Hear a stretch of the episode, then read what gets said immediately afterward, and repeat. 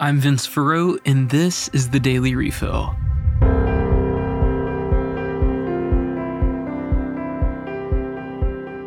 All right, up first today, as we guessed it, President Biden has announced his bid for re election in the 2024 presidential race. He is running on similar platforms that he ran on back in 2020, but now he's advocating to finish for good on those promises. Biden is currently 80 years old, making him America's oldest president. Currently, there are no serious contenders looking to challenge his nomination for the Democratic Party. In sad news, famous singer and actor Harry Belafonte has died at the age of 96.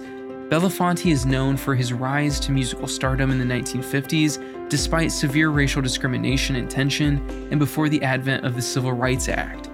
Harry went on to act for a while, but most notably, he became a strong force and vocal advocate for civil rights.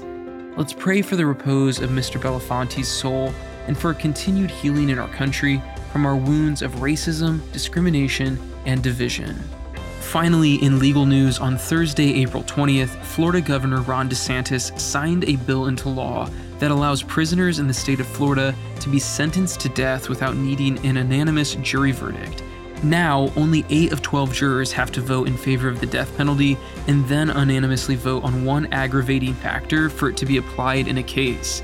The bishops of Florida have condemned the law as a setback and an attack on the sanctity of life, as the death penalty is not needed today to guarantee a safe society. Studies show that the death penalty does not often have a deterrent effect on heinous crime, but in fact, often the opposite. Let's pray for all people who are facing the end of their lives, that God care for them in His providence, and that we work for the respect of all life in our society.